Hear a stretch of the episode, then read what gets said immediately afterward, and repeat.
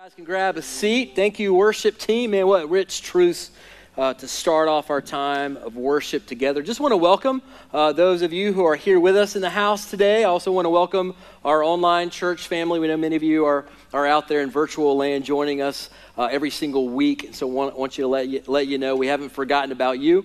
If there's any way we can serve you or come alongside you in, in prayer or maybe meeting some other need, please let us know.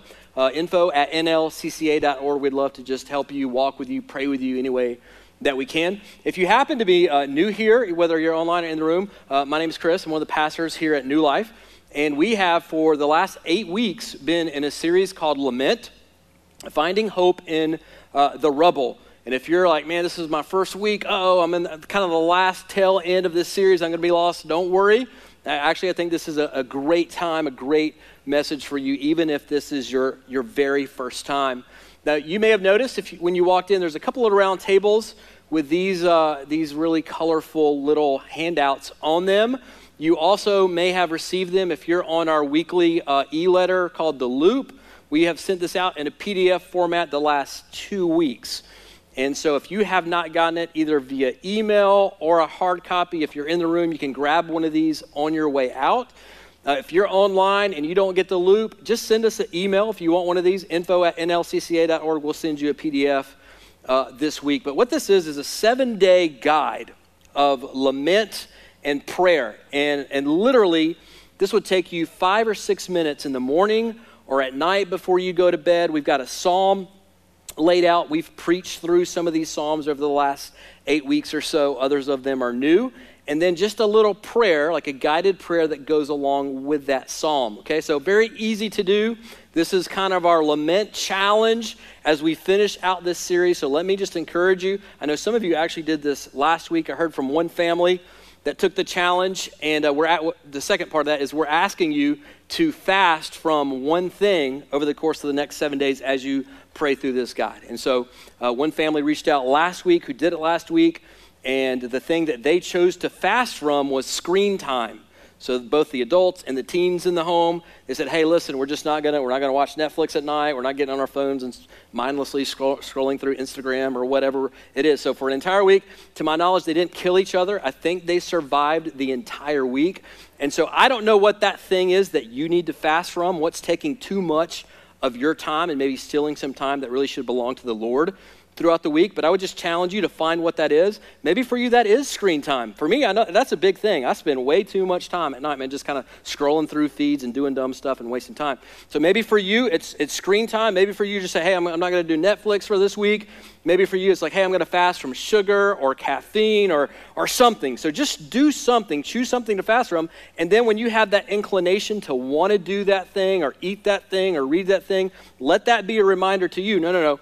I need to spend some time right now with the Lord. I'm going to go to him. I'm going to confess my sin. I'm going to pour out my heart, my pain. I'm going to declare my trust in him. So this is just a, a little tool to help you kind of flesh out what we've been teaching through for the last eight weeks. So that's available for you. I hope that you'll take advantage of it. Hope you'll take the challenge this week. Fast from something. Really dive in. Connect with God this week. Now, again, if you're here, if you're new, newer, that's okay. I'm going to give you like a like a sixty second catch up, rewind, so you'll be ready to go. Here, here it is. Lament. Like a lot of people don't know what that is in our culture because we we just don't talk about lament. In fact, you hear that word, it's kind of like, man, what does that what does that mean? Does that mean sad? Does that mean I should be crying? What what what does that mean? So here's our working definition for the last eight weeks and for the last time. Here it is on the screen for you now. Lament is a prayer and pain that leads to trust. I hope that many of you have that memorized by now.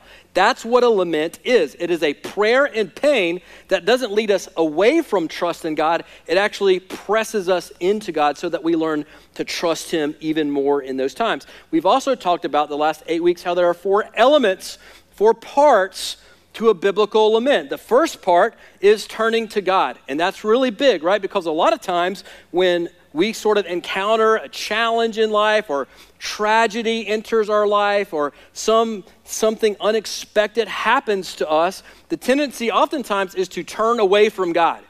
It's to run from God. Like, man, God, this was not part of the deal. Uh, Jesus, I thought when I followed you that everything was going to start to go well, that you were going to like take all the problems out of my life. But man, here I am. I'm trying to follow you and I got all this pain. I got all this sorrow in my life. And so for a lot of us, our tendency is actually to run away from God in those moments instead of run to God. But lament teaches us always, always, always, even and especially in the difficult moments in life, we, we run to God. He's a good father. He welcomes us in those moments. The second part of a lament is one that if you're like me and you grew up in the church, we were kind of discouraged from this. And it's it's called pouring out our complaints to God. And a lot of us kind of grew up with this misconception that that's actually disrespectful.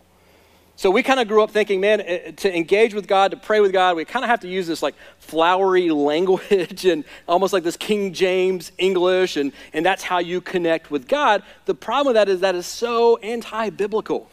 You read through the scriptures, you read through the Old Testament, you read through the New Testament, particularly the Psalms, and these people, these men and women who love God and have this awesome, powerful relationship with God, they're constantly coming to God with very real, very raw, very transparent emotions, and God never shuns them for it. He actually welcomes that level of engagement and open, openness and transparency. And so that's the second element of lament. We turn to God in our problems. We're honest. We pour out our complaints. God, this hurts. God, I don't know why this is happening. This doesn't make any sense to me, God. This is confusing to me, right? God already knows the emotions, the thoughts in our minds and our hearts anyway, so why don't we just go ahead and tell him what he already knows and take those to him? And then the third element we looked at just a couple weeks ago was asking for help. And there's so many of us, I think, especially as Christians, where we never learn the art of going to God and asking for help. We're so, we try to be so independent and so self-sufficient. So when we find ourselves in a pickle and we get in trouble and life kind of goes sideways, we're just like, man, I got to figure this out on my own. I'm going to figure this out. I'm going to, I'm going to, I'm, I'm a smart person. And so I'm just going to kind of use my intellect to massage this situation and kind of figure things out. Or, or maybe I know some wise people in my life, so I'll go to them and say, hey, I need, I need some help. Please help me. I don't know how to get out of this situation. Or if all else fails, we'll go to Google, right? Like, how do I get out of this situation? And we never even think about going to God. And the whole time, God's like, hey, I'm your good father. I'm right here. Like, I want to engage with you. I want to walk with you through these trials and tribulations. Why don't you come and ask me for help? And so that's part of learning how to lament, is coming to God and saying, God, help. God, I don't know what to do. God, show up, please. I'm drowning here. God, I need your help. I need you to show up in this situation. I need you to show up in this circumstance. And then last week we looked at the fourth part, my favorite part of lament, which is a declaration of trust. And that just means, man, when we're walking through the ashes of a really hard and painful situation, we actually declare our trust in God. And we say, God, man, I don't, I don't know where this is going. I don't know how this story is going to end necessarily. I am really confused. I'm in a lot of pain, God, but I want you to know, even if you strip everything else away from me in my life, as long as I have you, I have what I need. God, I trust you in that. And even when I can't see, I believe. I'm going to walk with you. I'm going to trust in you. And that's powerful when we begin to learn how to do that in really difficult times in our life. And so as we learn to practice this rhythm, the spiritual discipline of lament in our lives as followers of Jesus, because listen, how, how many of you know that life is hard? Life is hard. And this world is pretty jacked up a lot of times. It really is, which means each of us, each of you, will walk through seasons of suffering. You just will. You will walk through loss. You will walk through pain. It is inevitable. But when we begin to practice biblical lament, the end result is a battle-tested person who lives a hope-filled life in the middle of the chaos of this world. And I don't know about you, that's the kind of person I want to be. I want to be the kind of person, man, man, that where, where my hope and my security is anchored in something outside of my circumstances, where I'm not just kind of shifted and blown by whatever thing is happening to me in my life at that moment in time. I want to be that person, and this is what lament allows us to do. So if you have a Bible this morning, go ahead and go open it up to the Old Testament, or if you have your device, go ahead and turn that on. Head for Lamentations chapter three. Some of you are like, Lamentations, is that even a book in the Bible? Yes, it's a book in the Bible. It's in the Old Testament. Lamentations chapter three. Now, Lamentations is a little bit unique in the sense that most books in the Bible, and even most stories, like novels that we, we read today, movies that we watch today, have kind of this upward literary trajectory, right? So it, it, it means that kind of the stories kind of always build towards a crescendo or towards a climax, but Lamentations has a little bit of a different literary style. It's, you kind of have to think of it like a mountain. So overall, it's a very it's a very sad book, but it, it actually works to a peak right in the middle of the book in chapter three. And that's where we're gonna park. We're gonna park on that peak in chapter three together this morning. Now, these are some of the most famous verses in the entire Bible. In fact, um, if you've been a Christian for a long time, you grew up in church, you may have a painting in your house with these verses on it. In the nineties, early two thousands, there was a the famous Christian uh, artist called Thomas Kinkade, he, who, who would paint these really beautiful scenic pictures, right, of a of a meadow with deers frolicking around a stream. And a lot of times Lamentations three would be the, the verse that was on a lot of his, his paintings. Or you may have a, a coffee cup at home with a, a really pretty painting on it with Lamentations uh, chapter three. But the reality is most people don't understand the background and the setting of Lamentations chapter three. See, Lamentations was, not surprisingly, it was a lament, but it was written in the ashes of suffering by a prophet, likely by a prophet named Jeremiah. And so the setting for Lamentations three is five eighty-seven B C. The Babylonians come in, or again, this, this wicked empire, they just burn all these cities in Jerusalem. They get to, or, or Israel, they get to Jerusalem, and it has a, a city a city gate. It's fortified. And so they can't get in to just wipe everybody out immediately. And so what they do is they lay siege on Jerusalem for almost two years. So they cut off all supplies coming into the city. They prevent anything going out of the city. And so just kind of think about yourself. If an army surrounded your house or your neighborhood or even the city of Asheville, How, how how long would we last, right? So this is this is Jerusalem, and so you read the book, and it's chaotic and it's sad. Um, they're cut off from any kind of supplies. People are literally starving to death. We read about one point in chapter four, parents actually beginning to cannibalize their children.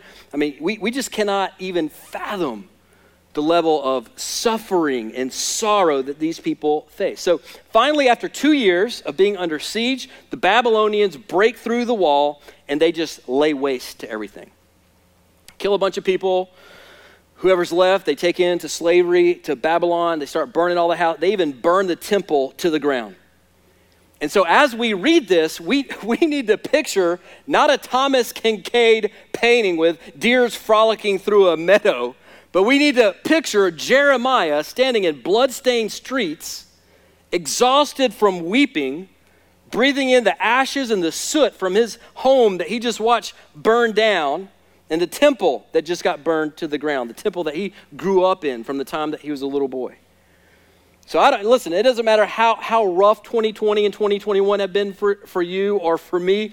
Most of us have never tasted the level of torment or sorrow that Jeremiah is writing from at this point in time. So that's the context. Just remember that the next time you take a sip from your Thomas Kinkade coffee mug with, with the deers frolicking through the woods. Um, that's, that's not accurate at all. Okay, so chapter three, starting in verse nineteen. This is Jeremiah. He says, remember my affliction and my wanderings, the wormwood and the, the gall. This is a, a picture of, of bitterness in this culture. He's saying, man, I, I've been through so much suffering. I've seen so much. I've been through so much sorrow. I just, I just have this seed of, I just feel bitter about it. And, and I'm guessing that there are probably some of you who are out there right now, like you don't you don't want to be bitter, you don't want to have this seed of, this root of bitterness growing in your heart, but you've been through so much, so much betrayal and pain and suffering that you can't even help it. There's just like this little root of bitterness. You're like, man, I'm just kind of bitter that God has put me here, that he allowed this thing to happen to me, that he allowed this relationship to fall apart. Or if that's where you're at, you're in good company. That's exactly where Jeremiah was. Verse twenty, he says, my soul continually remembers it and is bowed down within me. So Jeremiah at this point has learned the lesson not to ignore his pain, not to pretend that his pain or his trauma doesn't exist, not to push it down and just cowboy on, soldier on, hey, rub some dirt in it, boy, you know, all the kind of st- dumb stuff our culture tells us to do. He's learned, no, no, no, no, that's not the pathway to healing. So I mean, I, I, I want to remember this pain. I need to process through. I need the Lord to help me process through what I'm going through. He wants to remember it. And when he does, he says, listen, man, my soul is bowed down within me. My soul is bowed down within me. Now, how many of us here know that sometimes, maybe even oftentimes, it's at the low point in life. It's at the rock bottom in life that we learn that when all that we have left is God, when he is our rock bottom, it's only at that point that we learn that he is actually enough for us. So many of us have, have learned that the, the difficult way, and I think that's where Jeremiah is. Everything's been stripped away. He's lost it all. And he's learning that in the midst of that loss, in the midst of that trauma, in the midst of that chaos, that God is enough. And that begins to shift his attitude and his tone, as we'll see in verse twenty-one. Look what he says. But this I call to mind, and therefore I have hope. How in the world can he say he has hope? Remember the setting. He's standing in the streets of a decimated city, people he loved dead, people he loved taken into slavery, everything he's ever known burnt to the ground. Hopelessness, if there ever was a hopeless situation. And Jeremiah's looking at all that, and he's saying, I have hope. This I call to mind, and therefore I have hope. What are you, what are you calling to mind, Jeremiah, that gives you hope? Here it is, verse twenty-two. The steadfast love of the Lord never ceases. His mercies never come to an end. They are new every morning. Great is your faithfulness, Lord.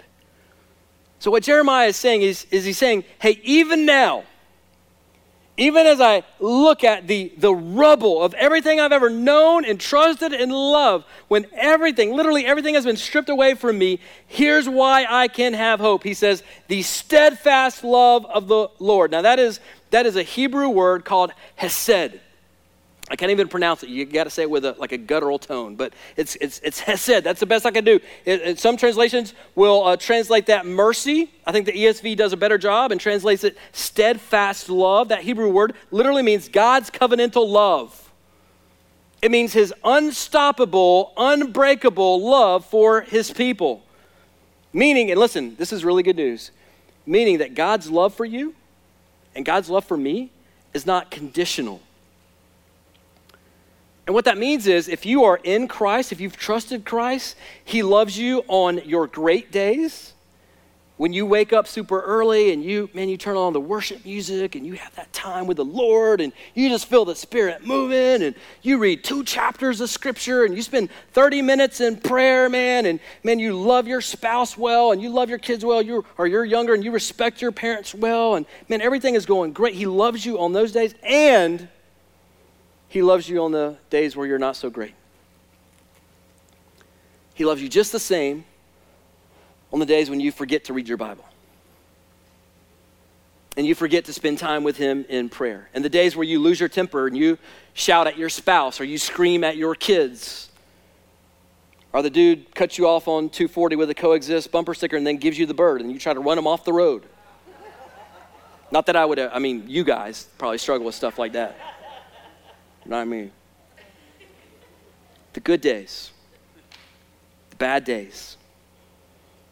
God loves us, and it's not conditional upon our performance for him. God's love for you, believer, Christian, is not, you need to hear this, is not based on your performance. It's based on Jesus's performance on your behalf. Come on, somebody. That is good news. I'm going to start preaching if y'all don't get excited, man. Y'all going to get in trouble in a minute. His mercies, ne- Jeremiah is saying, never come to an end. Never, never, never. They are new every single morning. In other words, listen, believer, if you had a rough week last week, if you really messed up over the last month, if you were looking at something you shouldn't have been looking at last night or doing something you shouldn't have been doing this weekend, guess what God offers you every single morning when you open your eyes? New mercy. So I think this is a healthy exercise. I want you to start every every day, every morning when you open your eyes, I want you to picture God the Father standing there as you open your eyes with a smile on his face, with a big old bowl of mercy. And just saying, hey, I love you. I want you to feast on this mercy. I don't care what you did yesterday.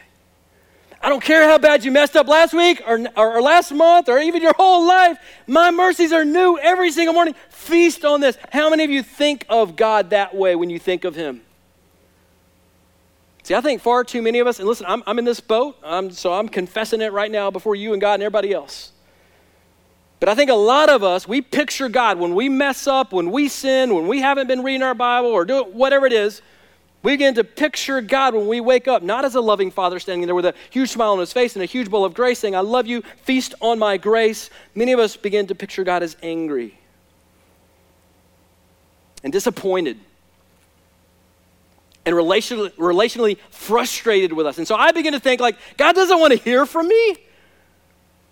Like God's got to be thinking like, Chris, again, you're still, you're still struggling with this, man. I already forgave you three hundred times. No more, man. Go sit in the corner, Chris.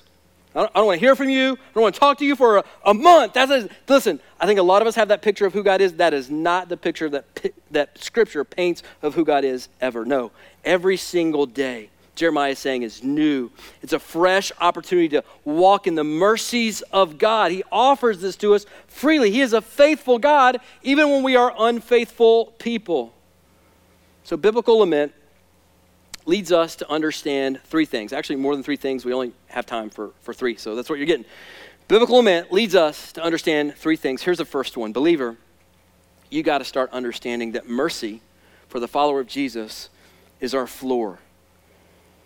And what I mean by that is no matter how bad it gets in your life, no, no matter how far you run from God, no matter what your past looks like or how painful your present is, for the sons and daughters of God, our floor is nothing less than mercy. And so when we hit rock bottom, when life begins to strip everything away from you that you thought you needed to be happy in life, what we find at rock bottom as followers of Jesus is fresh mercy and relentless love from a good God who loves us. And so as we walk through the tough stuff in life, when someone you love dies, when a relationship that was really important to you ends, when the scary diagnosis from your doctor comes, when things don't get better at home, and they don't get better at the office, and they don't get better at school or on your campus, if you know Jesus, listen, you need to understand, your rock bottom is not hopelessness. Your rock bottom is not despair. Your rock bottom as a follower of Jesus is the mercy of God. That is our floor. And I know because I've heard from many of you who have testified and you've shared your story with me and you said, Chris, look, I've lost it all. And I've hit rock bottom. And for some of you, man, I've hit rock bottom multiple times. And when I got to the bo- bottom, what I found was the sustaining grace and mercy of God. And thank God for that. Now look what he says in verse twenty-four. He says, uh, this is beautiful language. He says, the Lord is my portion. This is, this is possessive language. What, what he's saying is, God, God is mine. Like I know him, he knows me, we're in relationship, we are one. He, I belong to him and he belongs to me. The Lord is my portion, says my soul. So he's saying, this is coming from a deep place in my heart. Now, I'm convinced there are some of us, particularly in the American church today, where, man, we, we've got all kinds of head knowledge. Man, we can tell you facts about the Bible until the cows come home, man. We can tell you, yeah, I believe in the gospel. I believe in Jesus. I believe in the resurrection. I believe in all this stuff. But all it is for us is head knowledge. And for a lot of us, that needs to begin to trickle down into our hearts and our souls like it has for Jeremiah. Because it makes all the difference. He can stand in the rubble of unimaginable loss and say, the Lord is my portion, I have hope, says my soul. Therefore, I will hope in him. So Jeremiah, for the second time, he's using this word. It's becoming a theme for him. Hope, hope, hope. Now, why is he hopeful? He says, because the Lord is my portion. And what he's saying there is God belongs to me. Now, he's not saying that in kind of kind of a weird possessive way, like, hey, um, God is my, my, like I own him, like he's my genie in the bottle. And so I can just kind of manipulate him and press certain buttons and pray certain prayers and, and have this little formula of going to church and paying my tithe and, and, and serving. And if I do all these things, then he's got to give me what I want.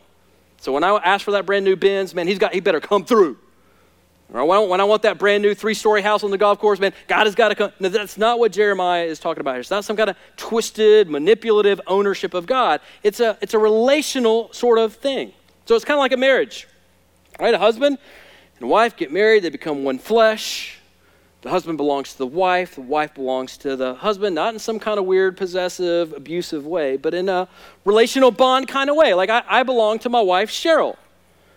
She belongs to me like that. There's freedom in that. There's, there's joy in that. This is covenantal love.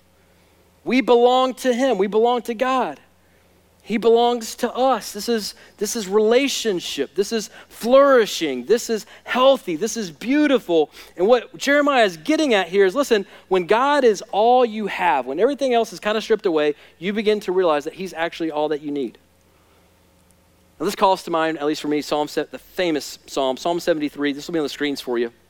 This is what the psalmist writes. Listen to this. He says, "Whom have I in heaven but you, God? And there is nothing on earth I desire besides you. My heart and my flesh may fail, but God is the strength of my heart and my portion." Same language. My portion, he belongs to me forever. Guys, listen, this broken world can take away my material possessions in an instant. People I love dearly can be taken from me in an instant.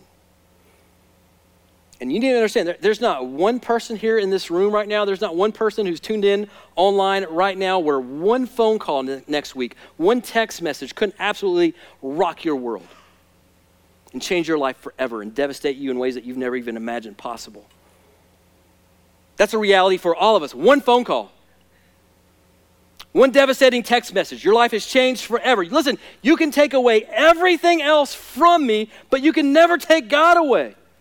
You can take it all away, but you can never take that away. Not ever, because in the end, we discover that he is ultimately all that we need. I love the way um, Charles Spurgeon, great preacher, one of my favorite, pre- probably my favorite preacher, eighteen hundreds, This is, I love the way he put it. He put, he put it like this. It'll be on the screens for you. He said, what a blessed God is, at, there, there again, this possessive language. He's saying, God, belong, he belongs to me. How many of you think of God like that?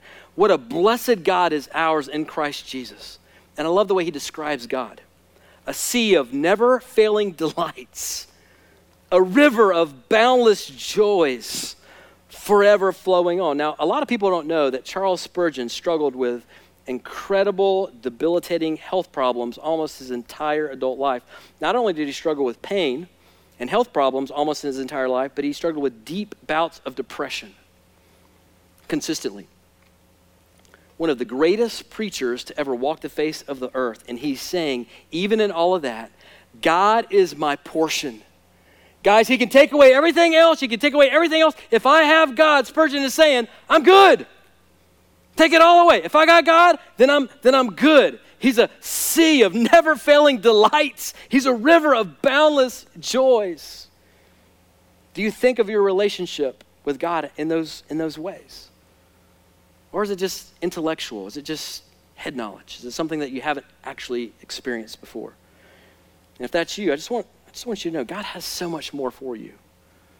He offers you a dynamic, living, breathing relationship, the creator of this universe, that can absolutely transform your life. Now, look look at what he says in verse twenty-five. Now, this is the part a lot of us don't like. He says this, the Lord is good to those who what? Ah, wait for him. To the soul who seeks him. It is good that one should wait quietly for the salvation of the Lord. It is good for a man that he bear the yoke of, he's talking about waiting, it's good for him to bear the yoke of waiting in his youth as, as a kid.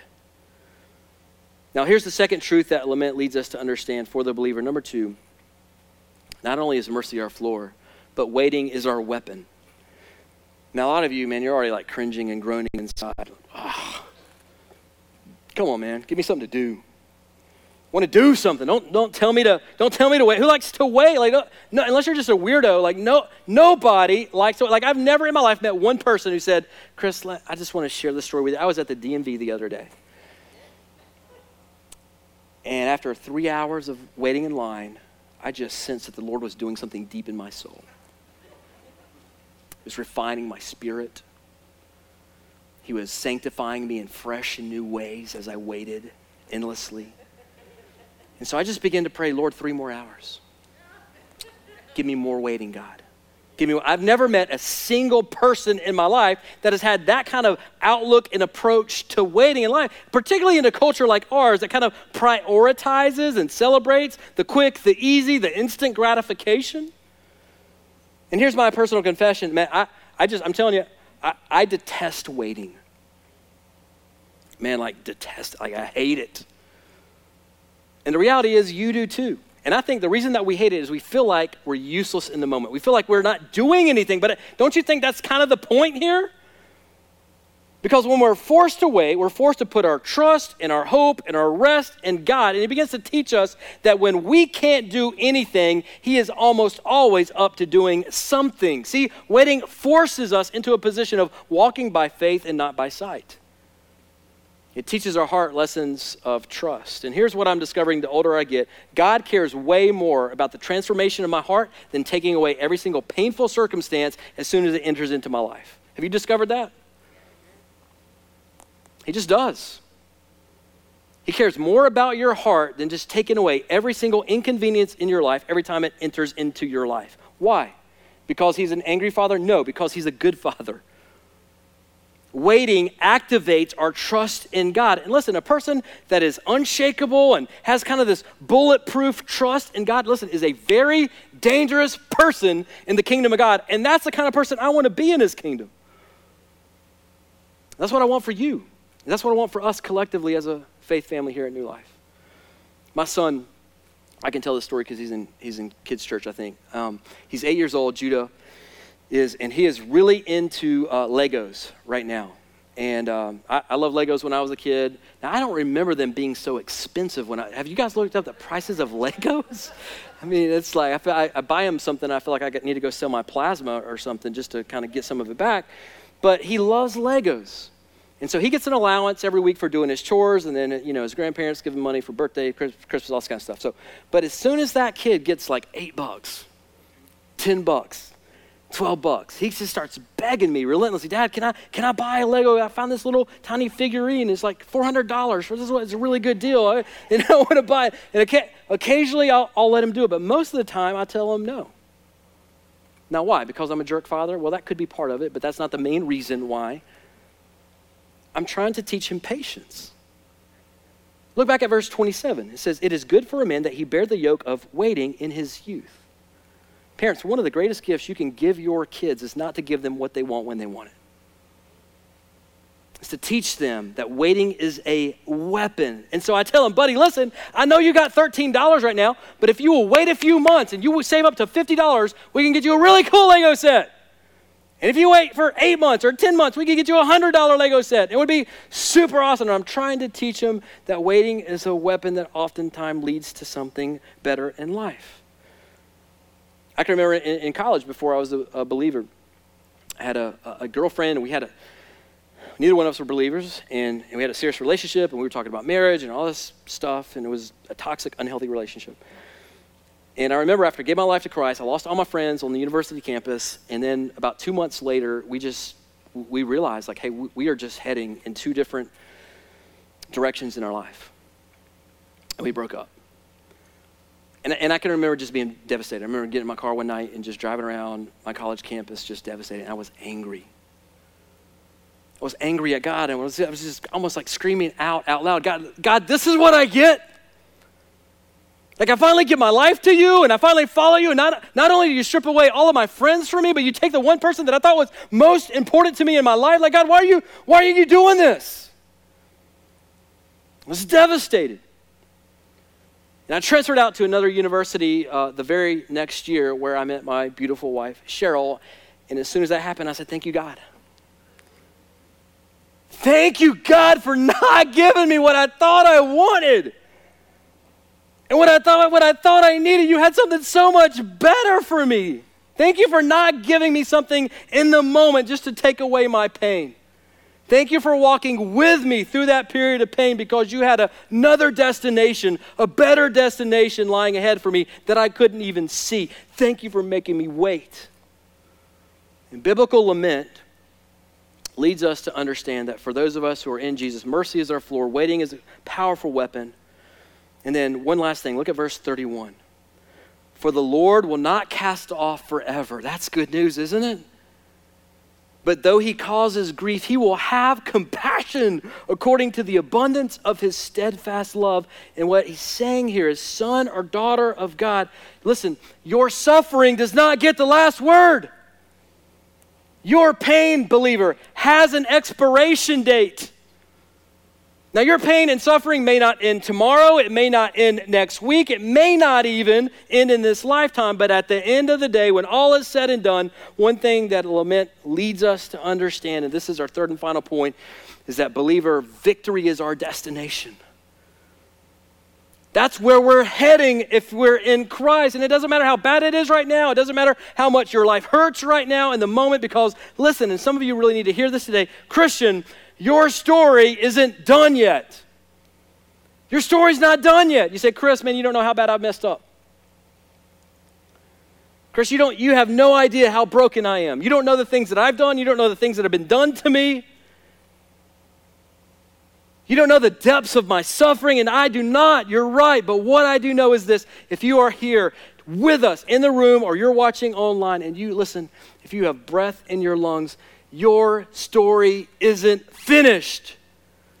And here's what else I know. If you're hurting, if you're suffering right now, if you are just riddled with anxiety, if you feel like you're locked in the basement of depression, if you're in Christ, de- your destination is still victory. It's still victory. And I'm just telling you, I, I've read the whole book. I know how the story ends.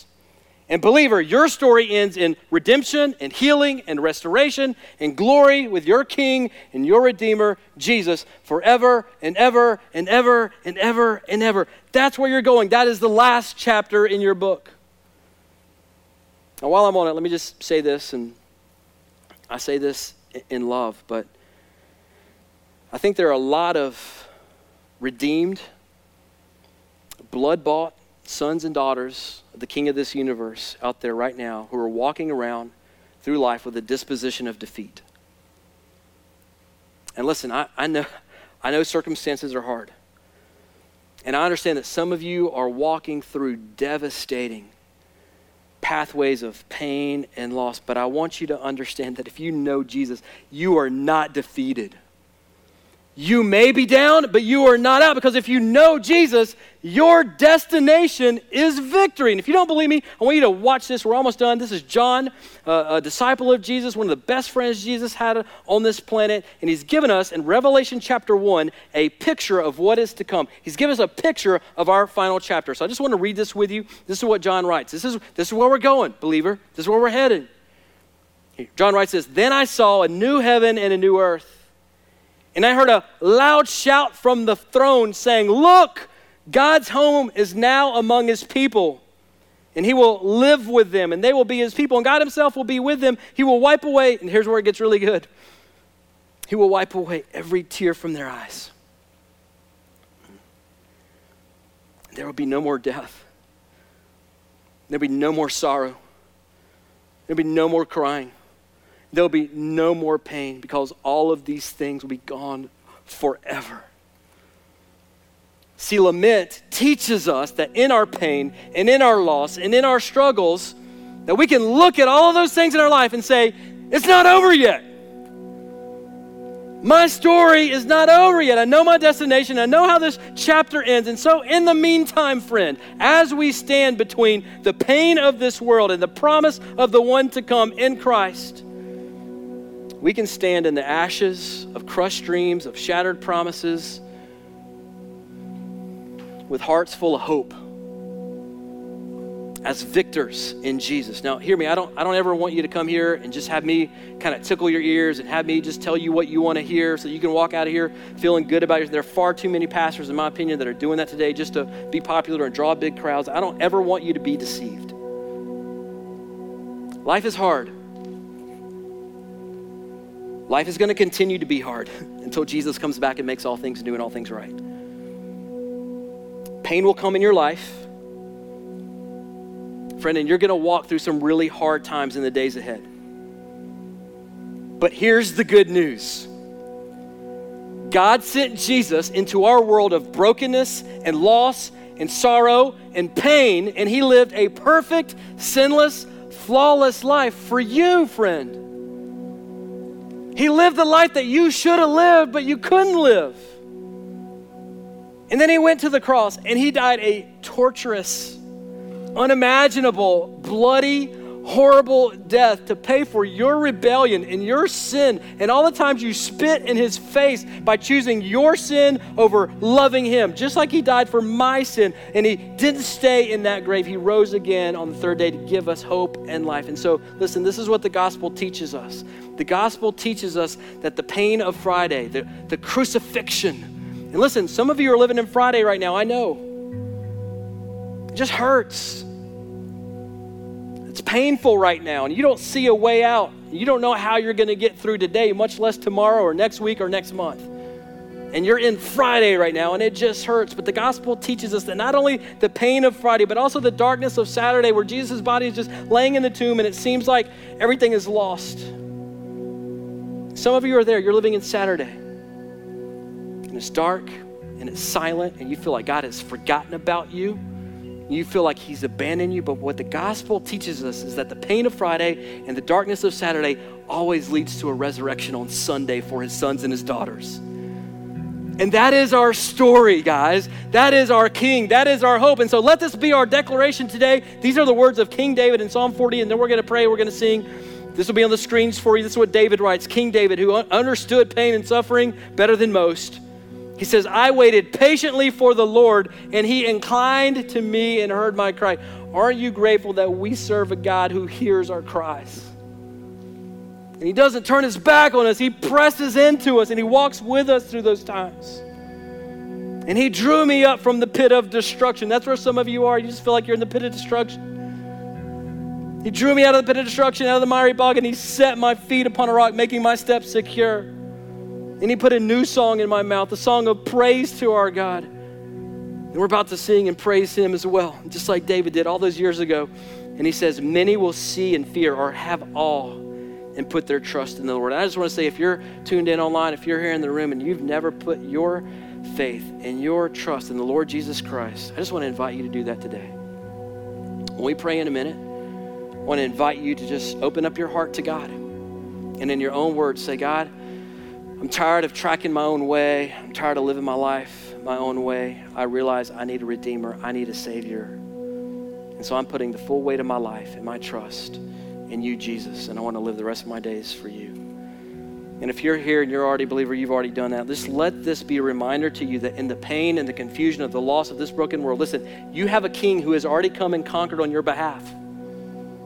And your, listen, your suffering doesn't have the final word. Your story is not done yet because your ultimate destination in Jesus is victory, even in the pain. And that's really good news. Let's pray and then we're gonna sing. God, we, we come to you and we are grateful that when we place our faith and trust in Jesus Christ, that rock bottom for us, the floor for us, it's not hopelessness or anxiety or depression, that our floor is actually your mercy. That when we get to rock bottom, that's what we find there. We find that you're a merciful God, that you have steadfast love, love that, that pursues us. Even when we're trying to run away from you, God, you, you stay with us and you pursue us because you, you love us, God. And so would you teach us, would you teach us, Father, that waiting can actually be a weapon, God? Would you help us to begin to place our faith and our trust in you and stop trying to figure everything out on our own and manipulate every situation in our lives, to begin to, to, to trust in you and wait on you to show up, God. And would you remind us that as believers, that our ultimate destination is victory. We know the end of the book. We know the end of the chapter. We know how our story ends. It ends in glory and healing and redemption and peace and joy and happiness and everything we've ever dreamed of in your presence with Jesus forever and ever and ever, God. So I pray that that would buoy us when we're walking through this, these trials and tribulations, that that would be our reminder to God that this is where we're going, and that is all possible only because of what Jesus has done for us, God. So thank you so much for sending Jesus on a rescue mission for us, for me. It's in his beautiful name that we ask and we pray these things. Amen. Church, let's stand and worship.